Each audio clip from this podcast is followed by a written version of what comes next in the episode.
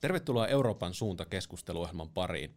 Minun nimeni on Jesse Jääskeläinen ja tämän päivän polttava aihe on digitalisaatio ja kyberturvallisuus. Yksi asia on nimittäin varma ja se on, että muutos nopeutuu. Digitalisaatio muuttaa yhteiskunnan toimintamalleja nopeasti ja kansallisvaltiot yrittävät pysyä muutoksessa mukana. Digitalisaatio tuo mukanaan paljon mahdollisuuksia, mutta sillä on myös varjopuolensa. Seuraavan ison harppauksen tuo Euroopassa ja maailmalla nopeasti yleistyvä 5G-verkko ja sen mahdollistama asioiden internet. Samaan aikaan ylikansalliset digijätit hallitsevat yhä suurempia yksityisiltä ihmisiltä kerättyjä tietomääriä, eikä lainsäädäntö pysy kehittyvän teknologian perässä. Yhä useampi palvelu on saatavilla verkon välityksellä, yritykset julkiset toimijat siirtävät toimintoja verkkoympäristöihin ja sosiaalinen media on jo vakiintunut osa kansalaisten arkea. Data liikkuu paljon ja sitä hyödynnetään tuotteiden ja palveluiden markkinoinnissa ja kohdentamisessa. Samalla on syntynyt huoli siitä, miten hyvin yksilöt pystyvät hallitsemaan omaa digitaalista sormenjälkeään. Euroopan komissio onkin esittänyt eurooppalainen, äh, eurooppalaisen digitaalisen identiteetin lompakkoa, jossa käyttäjät voivat valita, mitä henkilötietoja he jakavat verkkopalveluiden kanssa.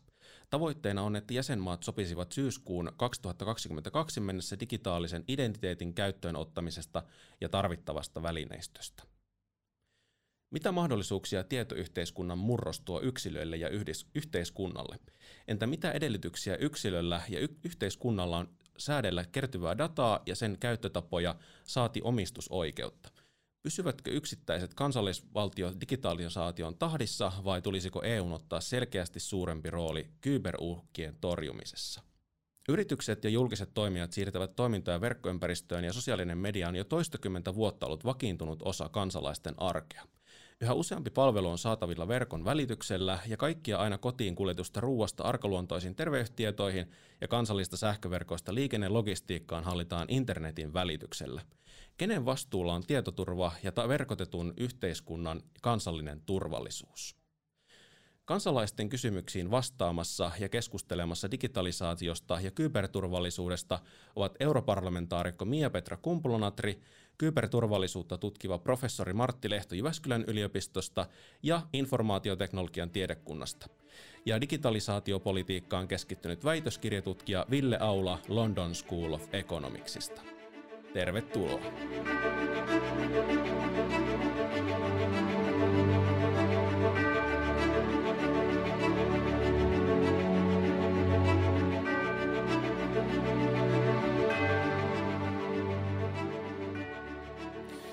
No niin, tervetuloa Euroopan suuntakeskustelun pariin. Ja eiköhän mennä suoraan asiaan, eli Euroopan unioni on ilmoittanut aikovansa olla digitaalitaloudessa kansainvälinen esikuva.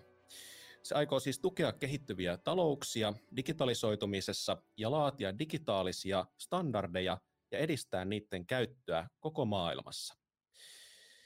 EU:ssa huolena on ollut se, että ylikansalliset digijätit hallitsevat yhä suurempia yksityisiltä ihmisiltä kerättyjä tietomääriä, eikä lainsäädäntö pysy kehittyvän teknologian perässä. EU-komissio haluaa puuttua Googlen ja Facebookin kaltaisten teknologiajättien valta-asemaan ja lisätä niiden vastuuta sisällöistään. Europarlamentaarikko Mia-Petra Kumpula-Natri, miten EU aikoo puuttua globaalien digijättien valta-asemaan? No hyvä ja iso kysymys meillä on menossa Euroopan unionissa, parlamentissa, jäsenmaissa ja, ja tota, hallituksissa juurikin työ, joka koskettaa äh, tätä alustojen valtaa. Alustojen valta, me tunnemme kaikki Facebookin, äh, mutta se myös konsernina omistaa muitakin viestintäpalveluja ja, ja, ja tota, digitalisaatiopalveluja, Google, Amazon, todella suuret niin ovat myös niin suureksi kasvanut, että kun kasvaa valta, niin pitää antaa myös vastuuta. Ja, ja tota, nyt juurikin tänäänkin olen ollut tätä nauhoittamispäivänä niin työryhmässä käsittelemässä, että, että kuinka parlamentti näkee nuo komission esitykset ja ensi talvi niistä neuvotellaan sitten parlamentin ja jäsenmaiden muodostaman kannan kesken. Eli isossa kuvassa tämmöinen Single Market Act ja, ja tota, Digital Services Act, niin kuin niitä englanniksi kutsutaan, niin antavat vastuuta suurille alustoille, jotta tota, ne tuntee myös asiakkaansa, joutuvat ottamaan vastuuta, mitä siellä heidän alustoillaan tapahtuu, ja, ja tota, myös sitten painotetaan sitä, että meidän kuluttajien turva huomioidaan. Erikseen on jo aikaisemmin voimassa tämä yksityisyyden suojaa antava GDPR tunnettu laki, ja nyt sitten vielä odotetaan tähän koko datapakettiin, mitä kaikkea digitalisaatiossa tehdään, niin myös sitten uutta asetusta vielä datasta kertyvän voiton jakoon, ja, ja tota, kokonaisuus on aivan valtava. Mutta se on ymmärrettävä, kun katsomme omaa arkeamme, niin kyllähän meillä on monet muutkin talouden sektorit säädeltyjä, ja tämä digitaalisuus on vain uusi, ja tällekin täytyy antaa pelisääntöjä, jotta markkinatalous säilyisi, koska markkinatalous ei perustu monopoleille, vaan sille, että erilaisia palveluja eri yritykset tuottaa ja parhaat menestyvät, ei niin, että napsivat pois kaikki muut mahdollisuudet. Ja nyt sitten kun tämä digitaalisuus ulottuu yhä useammalle alalle, niin ei ole tarkoituksenmukaista, että yksi alusta on myös sitten se palvelujen tuottaja, vaan alustoille pitää mahtua myös muita toimijoita. Eli kuluttajan oikeudet, yksityisyyden oikeus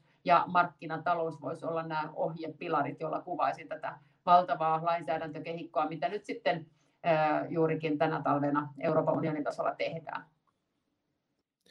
No sitten professori Martti Lehto. Kyberturvallisuuden näkökulmasta, niin mikä rooli EUlla on, jos verrataan sitä vaikkapa jäsenmaihin tai vaikkapa Suomeen? EU kuitenkin haluaa tehdä askelia myös kyberturvallisuuden suunnalla, niin miten näet tämän? Miten nämä ovat suhteessa toisiinsa? No lähtökohtaisesti EU on lähtenyt siitä, että kukin jäsenmaa vastaa omasta kyberturvallisuudestaan, mutta on halunnut antaa erilaisia ohjeita ja jopa direktiivejä, jolla hallitaan niin keskeisiä osia kriittistä infrastruktuurista. Eli kriittisen infrastruktuurin suojaamiseksi on annettu ohjeita, millä tavalla jäsenvaltioiden tulisi ottaa huomioon. Ja uusimmassa kyberturvallisuusstrategiassa viime vuoden puolelta myöskin niin painotetaan jäsenmaiden velvollisuuksia tehdä. Mutta sitten joillakin alueilla on tehty ihan pakottavaakin lainsäädäntöä esimerkiksi kyberrikollisuuden torjunnassa, jossa halutaan, että jäsenmaissa määrätään rangaistavaksi yhteneväisesti kyberrikokset. Eli tällä hetkellä kansain globaalisti ei ole mitään täysin yhtenäistä järjestelmää, joka määrittelisi, mikä on kybermaailmassa rikollista ja mikä ei. Ja kyberrikolliset sen tämän tietää, että missä ne voivat ehkä vältellä lain pitkää kouraa. Nyt on käsittelyssä myöskin finanssialaa koskeva sääntely, jolla myöskin pyritään niin kuin luomaan resilienssiä ja häiriönsietokykyä finanssisektorille laajasti. Eli niin kuin pikkuhiljaa näyttää, että EU tietyillä kaikkein kriittisimmillä alueilla haluaa, että jäsenmailla on yhtenäinen tapa kyberturvallisuuden rakentamiseksi, mutta erittäin paljon asioita jää joka tapauksessa jäsenmaan itse toteutettavaksi ja totta kai näiden eri sääntelyn toimeenpanoon. No sitten tähän digitalisaatioon merkittävästi liittyy totta kai 5G ja sen yleistyminen. Ville Aula London School of Economicsista tutkija, mitä mahdollisuuksia tämä digitalisaatio ja 5G tuo kuluttajille? Perinteisesti digitalisaatio on liittynyt ennen kaikkea siihen, että meillä siirtyy palvelut internettiin ja me voidaan käyttää niitä tietokoneiden ja kännyköiden kautta. Kun siirrytään sitten tänne kohti viidennen sukupolven yhteyksiä, niin mitä tapahtuu on, että se ei olekaan pelkästään nämä meidän perinteiset viestintälaitteet, mitkä keskustelee toistensa kanssa, vaan kaikki muutkin laitteet, kuten jääkaapit, pakastimet, autot, televisiot ja muut, pystyy keskustelemaan toistensa kanssa. Kaikkein tärkein juttu, mitä 5G nimenomaan tuo kuluttajalle, on näitä uusia tapoja, millä meidän laitteet voi keskustella toistensa kanssa mikä taas mahdollistaa uudenlaisia palveluita, uudenlaisia tuotteita ja uudenlaisia hyödykkeitä kansalaisille. Noin käytännössä, mitä se 5G tarkoittaa, on se, että meillä on nopeimmat yhteydet näiden laitteiden välillä ja meillä on enemmän yhteyksiä näiden erilaisten laitteiden välillä. No siitä päästäänkin sitten tietoverkkojen turvallisuuteen. Eli tietoverkkojen turvallisuuden varmistaminen ja niiden suojaaminen hyökkäyksiltä asettaa yhä enemmän vaatimuksia valtioille ja yrityksille. Kyse onkin tämmöisestä ikään kuin jatkuvasta kilpajuoksusta, jossa sitä mukaan kun teknologiayritykset kehittää uusia tapoja suojata niiden ohjelmistoja, niin yksityiset kuin valtiollisetkin hyökkäjät kehittää uusia menetelmiä päästä tämän suojauksen läpi. 5G tuo mukanaan asioiden internetin, jolloin kuluttajat voi käyttää yhä useampaa laitetta verkon välityksellä. Kortin kääntöpuolena on kuitenkin se, että ne lähettää yhä enemmän tietoa käyttäjistään verkkoon, niin professori Martti Lehto Jyväskylän yliopistosta, mitä riskejä kuluttajan kannalta tähän liittyy?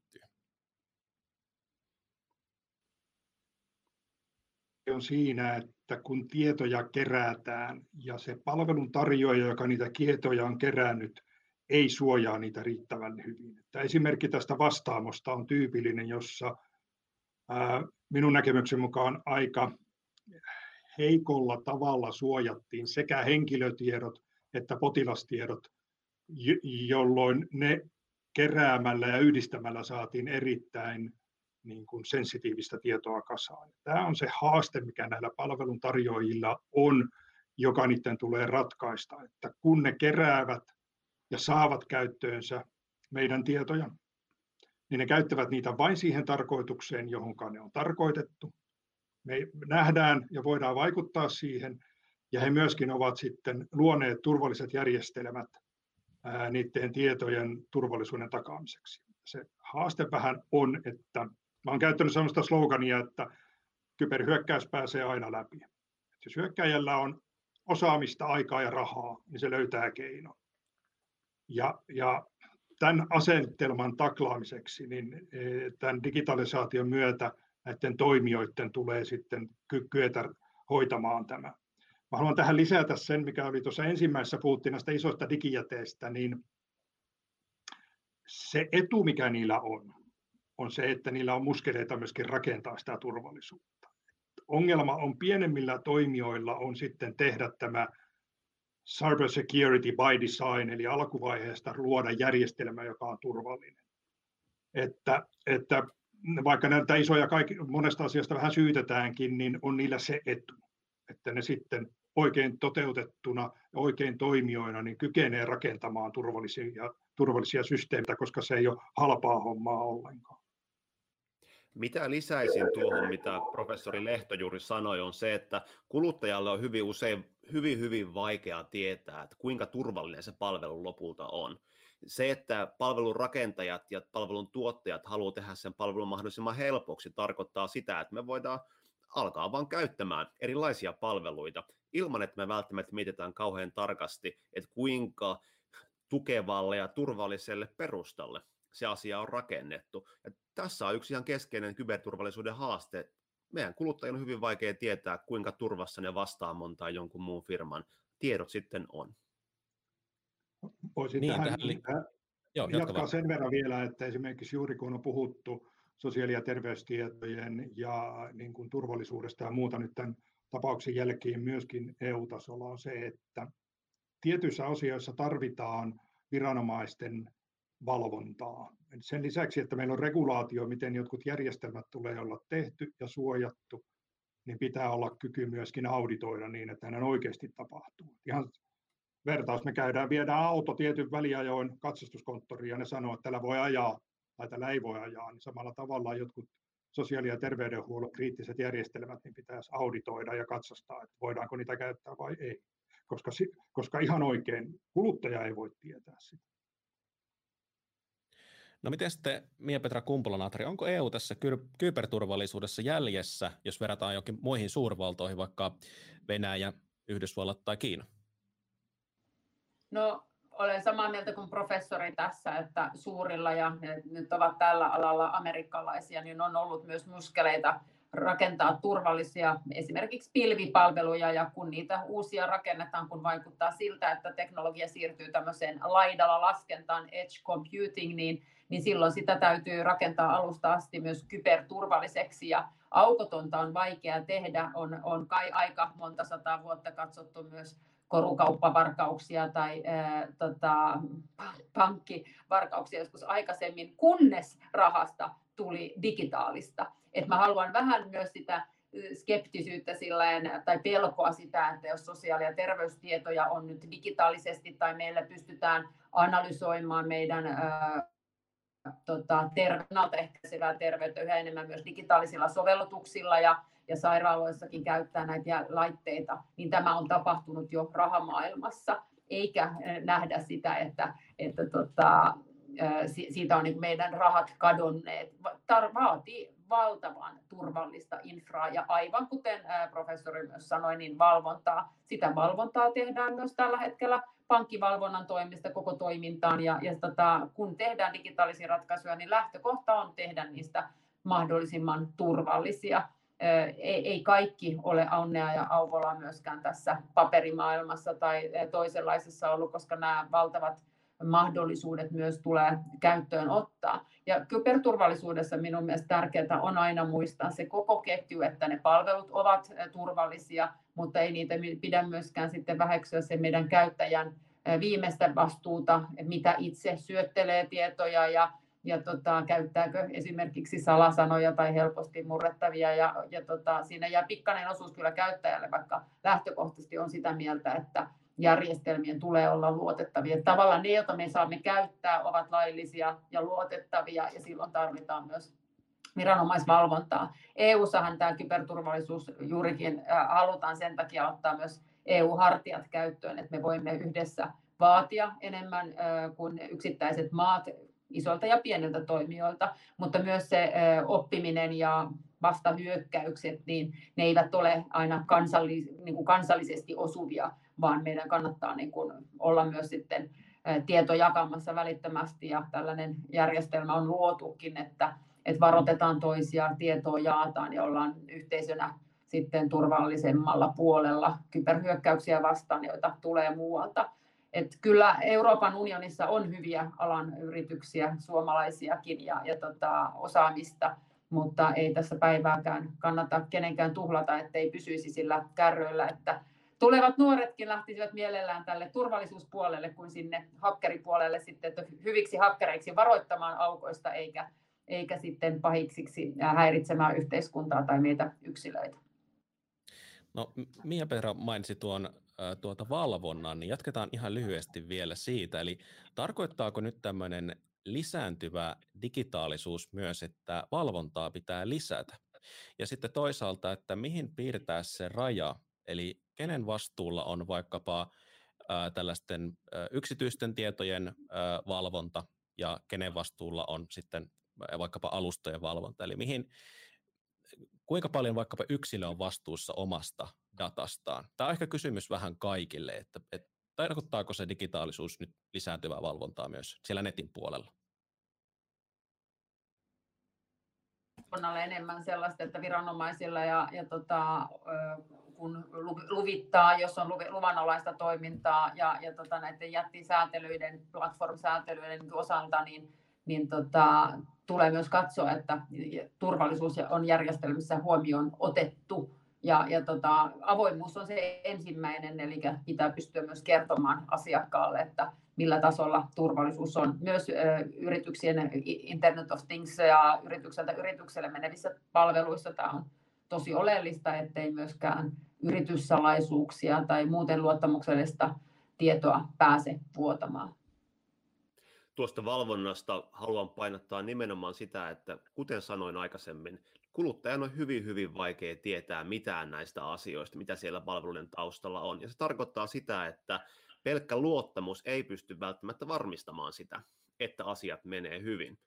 Jos me mietitään näitä vanhoja ikään kuin kuluttajan suojan muotoja, niin jos sä ostat hammasharjan tuolta kaupasta, niin sä tiedät, että onko se nyt niin kuin hyvin toimiva vai huonosti toimiva hammasharja, mutta jos sä käytät digitaalista palvelua, niin sä et välttämättä tiedä, mitä siellä oikeastaan on. Ja sen takia on hyvin, hyvin tärkeää, että pysytään valvomaan, että mitä sieltä taustalla löytyy, koska kuluttaja ei sitä pysty tekemään.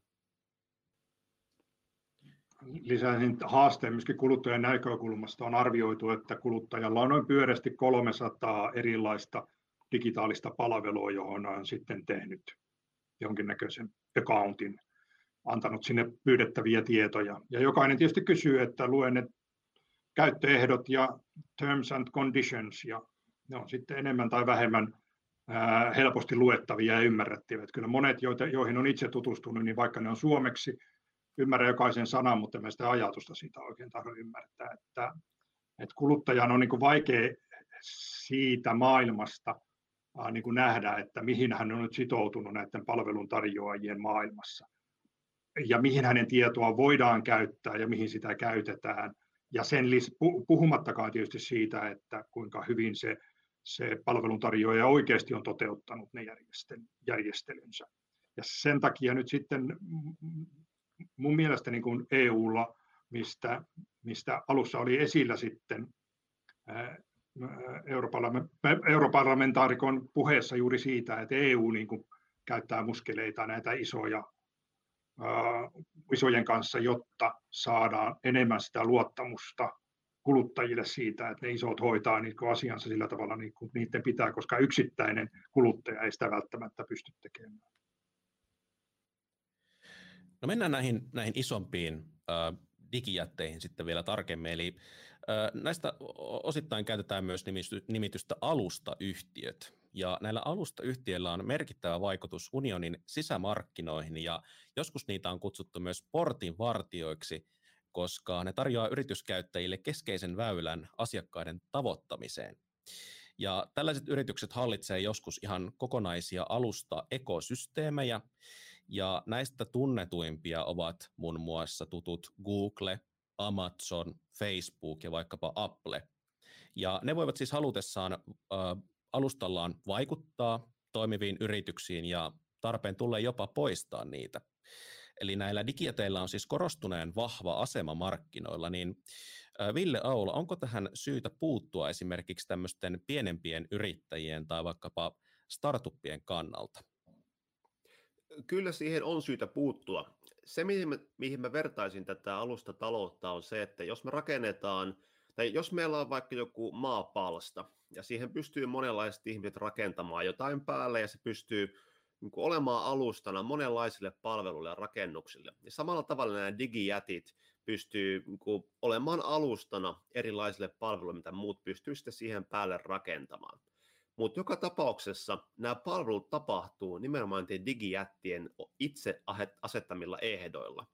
Eli se, että sä pystyt ehkä pienyrityksenä käyttämään niitä palveluita, mitä vaikka Facebook, Amazon tai, tai Google mahdollistaa, niin sä et välttämättä pysty ollenkaan vaikuttamaan siihen, että millä ehdoilla se kilpailu siellä tapahtuu ja kuka siellä pärjää. Ja tässä on se ydinongelma, yrityksien kannalta. Että se ei ole enää yrityksien omissa käsissä välttämättä, kuka siellä voittaa siellä markkinoilla. Se haittaa tätä kilpailua ja sen takia se vaatii tiettyjä toimia, että me voidaan varmistaa, että ne alustat, mikä tuottaa paljon hyvää, että ne myös sitten auttaisivat pientenkin yritysten kilpailua.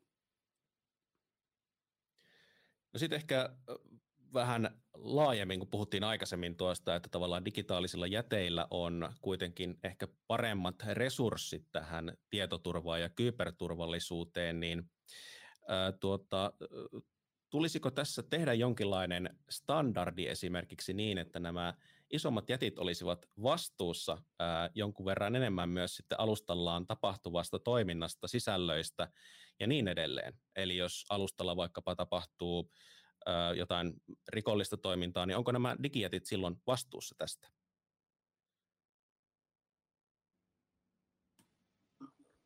ainakin tässä uudessa säätelyssä, jota nyt käsitellään ja aletaan neuvottelemaan, niin on tällainen tunne asiakkaasi periaate, eli myös alustalla on velvollisuus tuntea, kuka, häne, kuka alustaa käyttää. Se tulee vaikkapa ajatellen tämmöistä verkkokauppaa, joka tapahtuu, niin niin olen itsekin opetellut kantapään kautta, että uskomattoman halvalta tuntuvat nuorison lenkkarit e, eivät olleetkaan kaupan, merkkikaupan lenkkarit, vaan sieltä tuli kyllä pari kenkiä kuukauden perästä, mutta ei sillä ollut mitään tekemistä tämän alkuperäisen merkin kanssa, jota sitten joku välittäjä siellä myi virheellisenä tuotteena. Ja, ja tota, tällaista ihan normaalia kaupan säätelyä on haluttu tuoda siihen, että ei näiden verkkojen kautta sitten tai alustojen kautta olisi sitten myös huijausliikennettä niin paljon.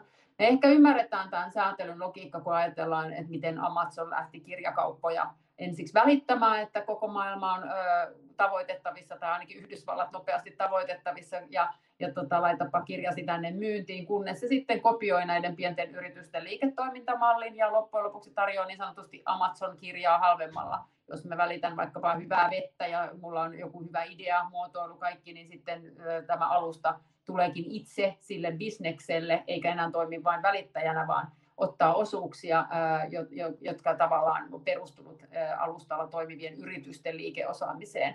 Ja, ja tätäkään ei haluta nähdä ja tähänkin koitetaan puuttua näillä lainsäädäntöpaketeilla. Eli kuten sanoin, niin että meillä säilyisi markkinatalous eikä oltaisi tota, monopolien varassa.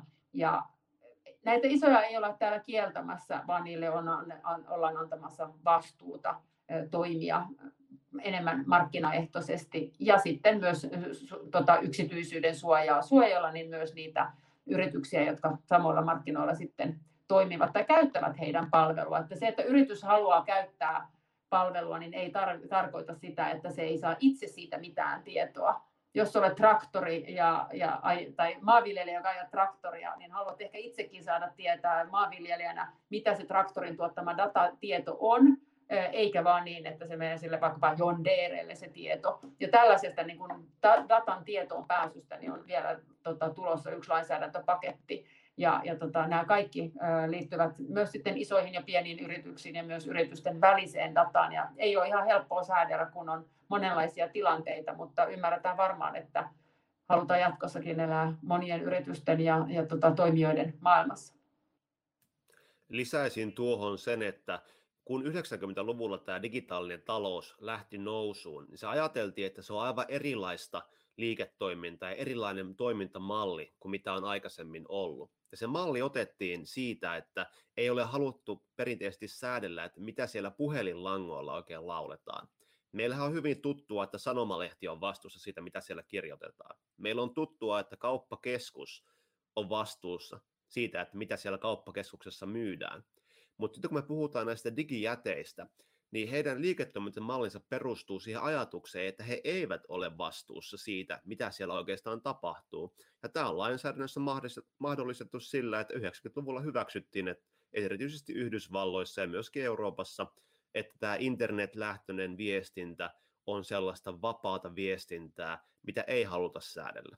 Nyt sitä on alettu muuttamaan tätä ajattelumallia. Enää ei ajatella, että se pitäisi olla kokonaan sääntelystä vapaata. No mennään sitten tuota, vähän tähän yksityisen tiedon suojaamiseen tämmöisen digitalisaatioaikana. Eli ä, uutisista saatiin lukea, että Euroopan komissio esittää kaikille EU-kansalaisille digitaalisen identiteetin lompakkoa. Ja tavoitteena on, että jäsenmaat sopisivat syyskuuhun 2022 mennessä digitaalisen identiteetin käyttöön ottamisesta ja tarvittavasta välineistöstä. Ja nyt näitä käyttötilanteita esimerkiksi tämmöiseen digitaaliseen lompakkoon voisi olla esimerkiksi verkkopankin kirjautuminen, lainan hakeminen, veroilmoituksen tekeminen, kotimaiseen tai ulkomaiseen yliopistoon ilmoittautuminen sekä monet muut tilanteet, joissa edellytetään tämmöistä henkilöllisyyden todistamista, niin kysymys ehkä sitten vähän tämmöisestä kyberturvallisuuden näkökulmasta, että mitä riskejä tällaiseen keskitettyyn järjestelmään voisi liittyä?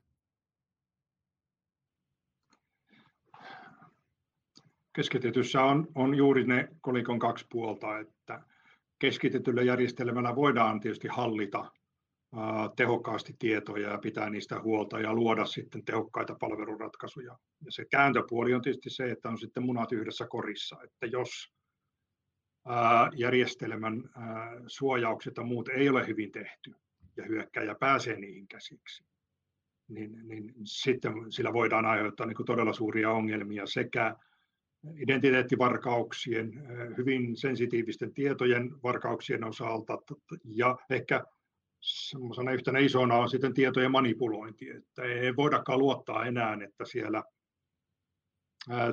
tietokannassa olevat tiedot ovat enää oikeita, vaan niitä on sitten, sitten muutettu. Että kyllä tämmöisellä keskittämisellä voidaan saa niin tehokkaasti luoda hyviä ratkaisuja mutta kyllä niitä erittäin tarkasti pitää rakentaa niin, että, että nämä turvallisuusriskit ja riskienhallinta otettu huomioon. Se on näiden keskitettyjen järjestelmien haaste. Tässä voisi ottaa yhden esimerkin juuri siitä, onko sitä nyt kuukauden puolitoista, kun Googlella oli tämmöinen ongelma omassa järjestelmässä, joka pudotti hetkeksi pois ison kasan niistä Googlen palveluista, joka osoitti sen, että, että keskitetysti he kykenevät tarjoamaan alustallaan paljon palveluita ja äh, tehokkaasti, mutta jos niissä on joku ongelma, niin se mikään ei toimi. Ja se on sen keskitetyn mallin haaste. Mä en ole ihan varma, että käsittäänkö mä tätä annettua ehdotusta, jota en ole siis vielä päässyt käsittelemään, on vasta vilkassut se viime viikolla vai edellisellä, kun vasta annettiin, ei olla ollenkaan alettu käsittelyä, että käsitelläänkö tätä niin sanotusti keskitettynä järjestelmänä, kun tämä on kuitenkin ajatus, että kansallisesti olemassa olevat, tai ne joilla ei ole, niin luovat tämmöisen sähköisen identiteetin, ja näiden identiteettien tulee toimia yhteen Euroopassa, ettei käy niin, että kun minulla on Suomi tai suomalainen järjestelmä, niin siitä ei ole mitään iloa, kun yritän Belgian työmatkalla niin kirjautua yhtään mihinkään, vaan luotaisiin, niin kuin alussa moderaattori kertoi listan, että tätä voisi käyttää yliopistokirjautumisissa, liikenneen mahdollisuuksissa, pankkiin vierailuissa, niin tota, nämä järjestelmät tunnistaisi toisiaan. Se on tämän yksi tärkeä osa. Ja kyllä minua nykyään vähän harmittaa, että, että meillä ei ole vielä työkalua tiedon minimisointiin, joka on minusta tärkeä periaate, jota pitää viedä tätä rakentaessa eteenpäin.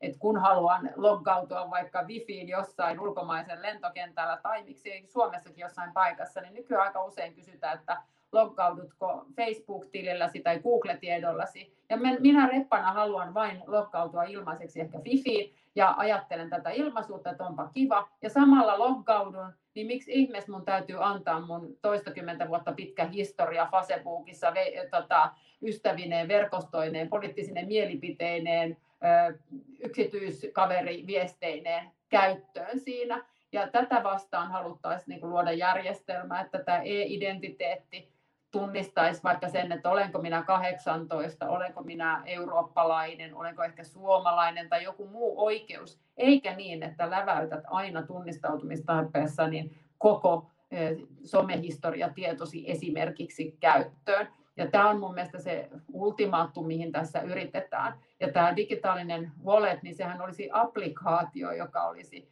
meillä mukana, jotta voitaisiin sieltä käyttää se minimitieto. Ja mun mielestä tämä, tämä on niin kuin, e, ei edes niin kuin täysin keskitetty järjestelmä, jossa, jossa äskeiset kommentit kyllä riskeistä ja hyötypuolista olivat oikein. Ollaan aika paljon taisteltu itse ollut datastrategiassa ja muussa kuin Euroopan datahallinnasta tehtiin strategia sen päälle näitä lakeja, niin vahvasti kannattanut sitä, että liikkuisimme pois keskitetyistä järjestelmistä, niin kuin vaikkapa suomalaiset tuttu korona-appi nyt sitten on, että vilkku on meillä jokaisella koneessa ja sitä ei kerätä tietoa keskitetysti yhtään mihinkään, vaan koodin saa, jos positiivinen koronanäyte on ja täytyy varoittaa kännykän lähellä olleita toisia kännyköitä ja tieto sen jälkeen häviää. Ja, ja tota, tällaista niin kuin, ää, ei keskitettyä tulevaisuutta tulee mahdollisimman paljon rakentaa ja ainakin osasia tässä ää, digilompakossa myös tuon hajautetusta järjestelmästä niin pidettävä mukana. Osuit nyt aivan naulan kantaan tässä, että sen keskitetympää mallia ei olekaan, että jokaiseen sisään kirjautumiseen, mitä me tehdään, liittyy se Googlen tai Facebookin tai jonkun muun identiteettitarjoajan loggaus. Ja hehän koettavat vain onkia sinne tietoa ja tehdä liiketoimintaa, eli rahaa sillä kirjautumisella. Ja se, mitä tämmöinen vaihtoehtoinen, ei kaupallinen tunnistautumisvaihtoehto voi tehdä, on juuri se minimi, että sä annat ainoastaan ne asiat, mitä sä haluat, niillä ehdoilla, mitä sä haluat, etkä anna sitä kaikkea tietoa sinusta jonkun muun rahastettavaksi. Voin henkilökohtaisesti kannattaa myöskin samaa ajatusta, että, että me käytet, tuohon tarkoitukseen käytettynä vaikuttaa hyvältä. Että minullakin on joitakin paikkoja, minne en pääse, koska en ole koskaan ollut Facebookissa enkä Instagramissa, eikä ole mitään näitä tilejä, joiden kautta voisi edes saada sitten pääsyä, kun edellytetään jompaa kumpaa. Niin tämän tyyppinen ää, niin kuin järjestelmä niin vaikuttaa kyllä henkilökohtaisesti erittäin hyvältä. Tässä osin vastattiinkin tällaiseen lukijan kommenttiin, jonka kerron tässä. Eli Eli tuota, lukija kommentoi Uuden Suomen sivulla näin, että onko niin, että nämä byrokratian erilaiset 5G-sovellukset ovat lähinnä helpottamaan EU-toimitsijoiden ja byrokraattien työtä, mutta tässä ollaankin menossa vähän toiseen suuntaan, eli helpotetaan sitä kuluttajan asemaa. Ja, ja nämä olivat minusta hyviä kommentteja. Ehkä jatkaisin tuosta vielä. Onko mahdollisesti tiedossa muita ratkaisuja maailmalta, esimerkiksi juuri vaikka Yhdysvalloista tai, tai, tai muualta tämmöisiä vastaavanlaisia ratkaisuja, missä, missä tätä tunnistautumista nimenomaan olisi jotenkin sovellettu niin, että ei tarvitse hyödyntää esimerkiksi juuri vaikkapa Facebookia siihen tunnistautumiseen. Onko tämmöisiä keinoja? Tai esimerkiksi kansallisvaltioissa tällä hetkellä? Mä sanoisin ekana esimerkkinä kyllä sen, että Suomessa on ollut vaan mahtava innovaatio, että on pankkitunnistautumisella tehty, missä annetaan nimenomaan pelkästään se sinun niin kuin, identiteetti ja siitä ei liiku mitään muuta tietoa sinne tunnistautumisen kohdalle. Tämä on innovaatio, joka on tehty 90-luvulla. Se on edelleen hyvin kurantti ja edelleen hyvin ajankohtainen tapa käsitellä ihmisten tietoa. Että se ei, niin kuin, aina ei tarvita mitään uutta ja ihmeellistä tunnistautumisvälinettä, jotta me voidaan selättää nämä ongelmat. Olen ollut kansallisena säätelijän mukana ja sitä on moneen kertaan pohdittu, että, että pitääkö meidän luoda julkinen. Siinä on lähinnä ollut ongelma silloin, kun meillä on muutamia ihmisiä, joilla ei ole pankkitiliä tai sitten tätä mahdollisuutta, ja, ja, ja tämähän on myös yksityinen palvelu, mutta siitä on tullut niin yleinen ja, ja kuten äsken sanottiin, niin toimiva, että Suomella ollaan tavallaan sit jääty jäljessä siitä virolaisesta mallista, jossa e-identiteetti tehtiin kansallisin toimin ja on ollut aivan valtava hyvä. Meillä ei ole vielä suomi.fi kautta onnistuttu samaan, mitä Virossa sitten tehtiin, kun tehtiin e-identiteettiä, eli tätä digitaalista korttia, että näkisi yhdellä käyttöliittymällä minäpä vaikka voisin katsoa parikymmentä vuotta vanhan ylioppilastodistukseni tai opintorekisterini tai kirjasto uusimiseni tai hammaslääkärin ajanvarauksen ja, ja tota, myös tämän on tehty niin, että sitä on yhdistetty tätä julkista yksityiselle päin Virossa, mutta kun tässä kukaan ei lähde nollasta, niin tämä on ollut myös haaste. Mutta tämä eurooppalainen nyt pari viikkoa sitten komissiosta annettu esitys, jota käsitellään, niin sen tarkoitus ei ole niin kuin tehdä yhtä eurooppalaista ratkaisua, vaan kansallisesti saadaan edelleen määritellä, että miten e-identiteettitapoja ja muita olla, mutta vaaditaan sitä, että se pitäisi toimia myös sitten laajemmin, ettei meidän liikkumisvapaus ja eurooppalaisuusvapaus ole sitten aina kansallista ja kaikki mene ihan mahdottomaksi rajoja ylitellessä, että tällaista yhteen toimivuutta tähän pitäisi vielä pystyä päälle tekemään. No missä tavallaan menee sitten se ikään kuin kyberturvallisuuden raja, eli mit, mitkä vastuut tulisi olla kansallisvaltioilla ja toisaalta sitten Euroopan unionilla? Pystyttekö piirtämään jotakin esimerkkejä tavallaan, mihin sen rajan voisi tässä piirtää? Sillä tavalla jo aloittaa sen perusongelmatiikan, että missä se on Suomen kyberraja. Että me, meillä on kyllä aluevalvontalaki, joka kertoo, missä menee ilmatilarajat ja merialueen ja talousvyöhykkeen rajat ja maarajakin on oikein merkitty tuonne, mutta missä ne kyberalueen rajat on, joita me suojeltaisiin, mikä on siis Suomen kansallisvaltion kyberrajat, joita me suojellaan. Se data ja se dataliikenne ja ne palvelut on siellä verkossa. Ja mekään ei nyt tiedetä, että kun me täältä kukin omasta paikastamme tätä välitetään, niin me ei tiedä, missä nämä datavirrat oikeasti kulkee. Kulkeeko ne maantieteellisesti Suomen rajojen sisäpuolella vai jossakin määrittelemättömässä bittiavaruudessa. Ja siitä syntyy sitten vähän ongelma, että mitä se kansallisvaltio voi tehdä ja mitä se ei voi tehdä. Että näillä, näillä datan käsittelyllä pyritään siihen ja, ja, ja järjestelyihin, jossa sitä kansallista dataa ei sitten siirretä valtiollisten rajojen ulkopuolella, vaan niitä säilytetään joko kansa, oman valtion sisällä tai Euroopan unionin sisällä niin Se on haasteellinen ratkaisu tämän internetin globaalisuuden vuoksi, mihin tässä aikaisemmin juuri viitattiin. Sitä alun perin luotiin tämmöiseksi kaikkia yhdistäväksi, globaaliksi, vapaaksi maailmaksi. Ja nyt sitten tullaan näihin kansallisvaltion rajoihin, kansallisvaltioiden niin kuin velvollisuuksiin ja oikeuksiin, niin sitä kautta syntyy vähän haaste rakentaa niitä. Ja, ja sitten sama koskee kriittistä infrastruktuuria, joka myöskään ei enää niin kuin täydellisesti noudata mitään kansallisvaltioiden rajoja. Puhutaan televerkoista tai sähköverkoista tai energiaan liittyvistä asioista, nekin ylittää rajat. Ja siellä on mukana erilaiset ohjaus, valvonta, järjestelmät, jotka, joita toimitaan verkon yli. Et ei mulla oikein kunnon vastausta ole siinä muuta kuin, että on kysymys haasteellista ratkaisusta. Ja sen takia tietysti kannatan niin kuin Euroopan sisällä, Euroopan unionin ja jäsenvaltioiden niin kuin yhteistoimintaa, jotta me voidaan rakentaa turvallisempaa Eurooppaa. Mä voin jatkaa tästä, kun professori oli diplomaattinen ja sanoi, että emme tiedä. Kyllä me tiedämme, että ei datassa ole enää yhtään lakia Suomessakaan, jossa vaaditaan datan lokalisaatiota Suomeen.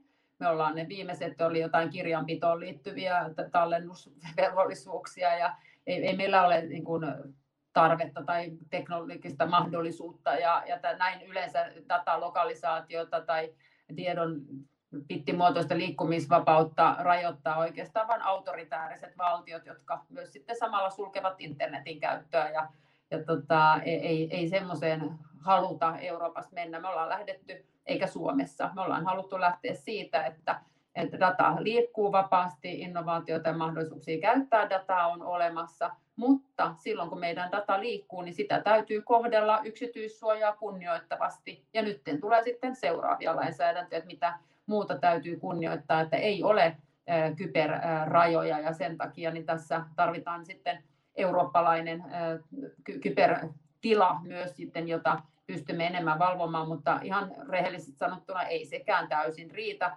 Meillä oli tämmöinen Digital Compass, joka komissio on päivitetty ohjelma, että mihinkä digitaalisuus on meitä viemässä ja mihin, mitä me haluamme itse viedä digitaalisuutta ja korostan tätä jälkimmäistä, että ei tämä ole mikään laissez-faire, me voimme myös antaa lainsäädäntöä digitaalisuuden puolelle, niin kuin olemme tehneet muillekin elämän sektoreille. Se, että meillä ei tota, ole ollut ennestään mitään sääntöjä siihen datan siirtelyyn, niin tässä on tämä maantieteen kosto nyt viimeisen kymmenen vuoden aikana, että jos ajateltiin, että dataa voi vain siirtää nyt osoittautunut, että ihmiset ei ajattele sitä samalla tavalla. Se, miten Yhdysvaltojen valtio tai kansalaiset haluaa käyttää dataa, on erilainen kuin se, miten kiinalaiset tai eurooppalaiset haluaa käyttää.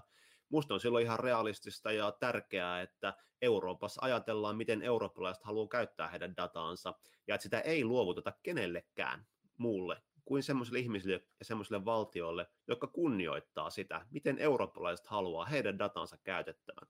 Niin se, että se on mahdollista siirtää, ei tarkoita sitä, että meidän pitäisi hyväksyä se. Se, että me ollaan 20-30 vuotta tehty sitä, ei tarkoita, että meidän pitäisi jatkaa sitä, vaan meidän pitää tehdä niitä valintoja ja sellaista politiikkaa, mikä edustaa eurooppalaisten arvoja ja suomalaisten arvoja. No niin, meillä alkaa aika käymään hiljalleen loppuun. Voisin tähän nopeasti vielä viimeiseksi lyhyeksi kysymykseksi kysyä teiltä kaikilta vielä yhden asian, jonka nostaisitte. Mitä mahdollisuuksia tämä digitalisaatio tuo EU-kansalaisille? Jos yhden saatte nostaa ylitse muiden, niin mikä se olisi? Minkälaisia mahdollisuuksia? Mä haluaisin sanoa, että kun ö, mä olen tehnyt paljon mobiilin kanssa ja roaming-vapauden kanssa, että kännykän palveluja voi käyttää myös EU-ssa liikkuessa ja, ja sekin on ajankohtaista, kun se vanha lainsäädäntö vähenee, niin, niin tota, katsotaan vaan rohkeasti, että mikä se 5G on. Ö, sitä laitetaan vähän joka paikkaan sitä sanaa, mutta se tarkoittaa sitä, että kun 3G pystyttiin lähettämään tekstareita, nyt 4G taidan olla tälläkin hetkellä 4G-verkon varassa, voidaan puhua ja laittaa kuvaa samanaikaisesti, niin 5G voi sitten varmaan laittaa ne virtuaalilasit ja tehdä jälleen kerran enemmän. Ja on niin kun, kuitenkin tavoiteltava toime, tuota, tulevaisuus se, että näitä innovaatioita, palveluja, mahdollisuuksia käytetään terveyden ja, ja tota, liikenteen ja ilmaston ja muun tota, tar- tärkeiden politiikkatoimien tavaksi. Eli niin kuin sanottiin, niin meidän arvojen mukaisesti, mutta myös niihin kohteisiin näitä innovaatioita, jotka hyödyntää ihmiskeskeisesti yhteiskuntaa. Ettei se ainoa motivaatio olisi raha tai kansalaisten kontrolli, vaan tota, edistää hyvää elämää teknologisella innovaatiolla, jota nämä kaikki mahdollista. Jatkaisin tuosta samalla tavalla, niin kuin näen Suomessa, jossa me e, e, e, harvaan asuttu, vähän, vähän ihmiset asuu levällään, tuolla, niin nämä uudet palvelut ja digitalisaatio ja erityisesti 5G myötä niin mahdollistaa parempia palveluita.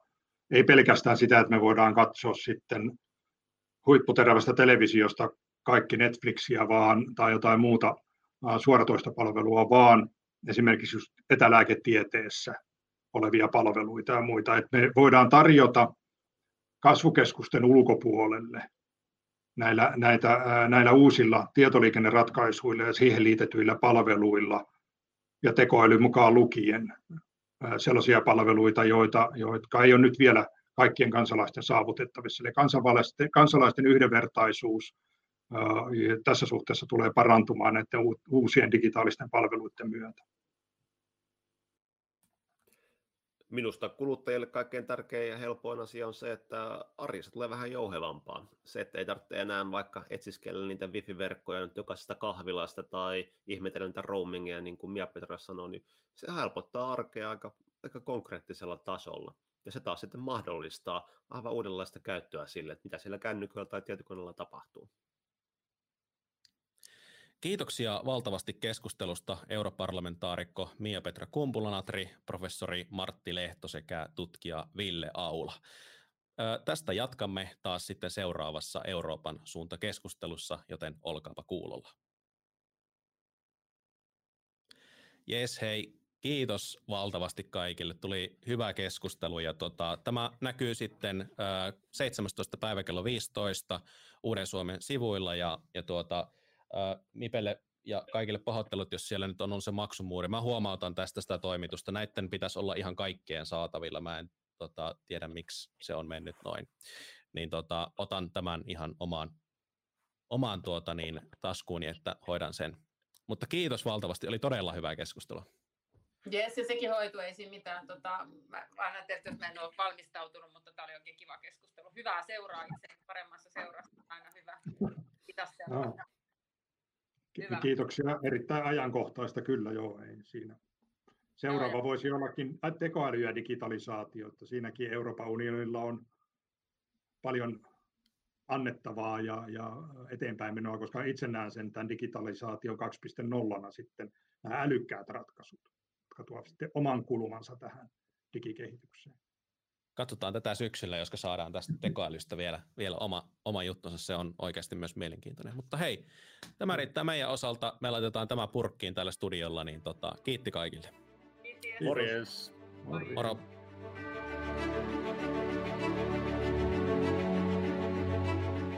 Tämä keskustelu oli osa Euroopan tulevaisuuskonferenssia käsittelevää valtakunnallista Euroopan suunta-kampanjaa.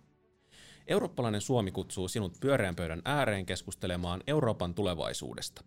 Käsittelemme vuoden aikana EUn ulkopolitiikkaa, ympäristöä, arvoja, integraatiota, laajentumista, puolustus- ja turvallisuuspolitiikkaa, sosiaalista ulottuvuutta ja kaikkia niitä aiheita, jotka koskettavat EU-kansalaisia. Aiheita, joista sinulla ei ole varaa pysytellä hiljaa, koska agitaattorit, provokaattorit, autoritääriset johtajat, populistit, trollit ja demagogit ovat jo saaneet puheenvuoronsa. Nyt on sinun vuorosi. On aika ottaa vastuu Euroopan tulevaisuudesta. Kerro meille, miten rakennut parempaa Eurooppaa.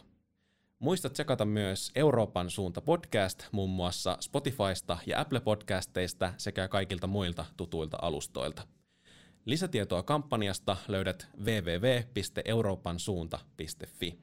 Keskustelua somessa puolestaan voit jatkaa hashtagillä Euroopan suunta ja sinun tulevaisuutesi.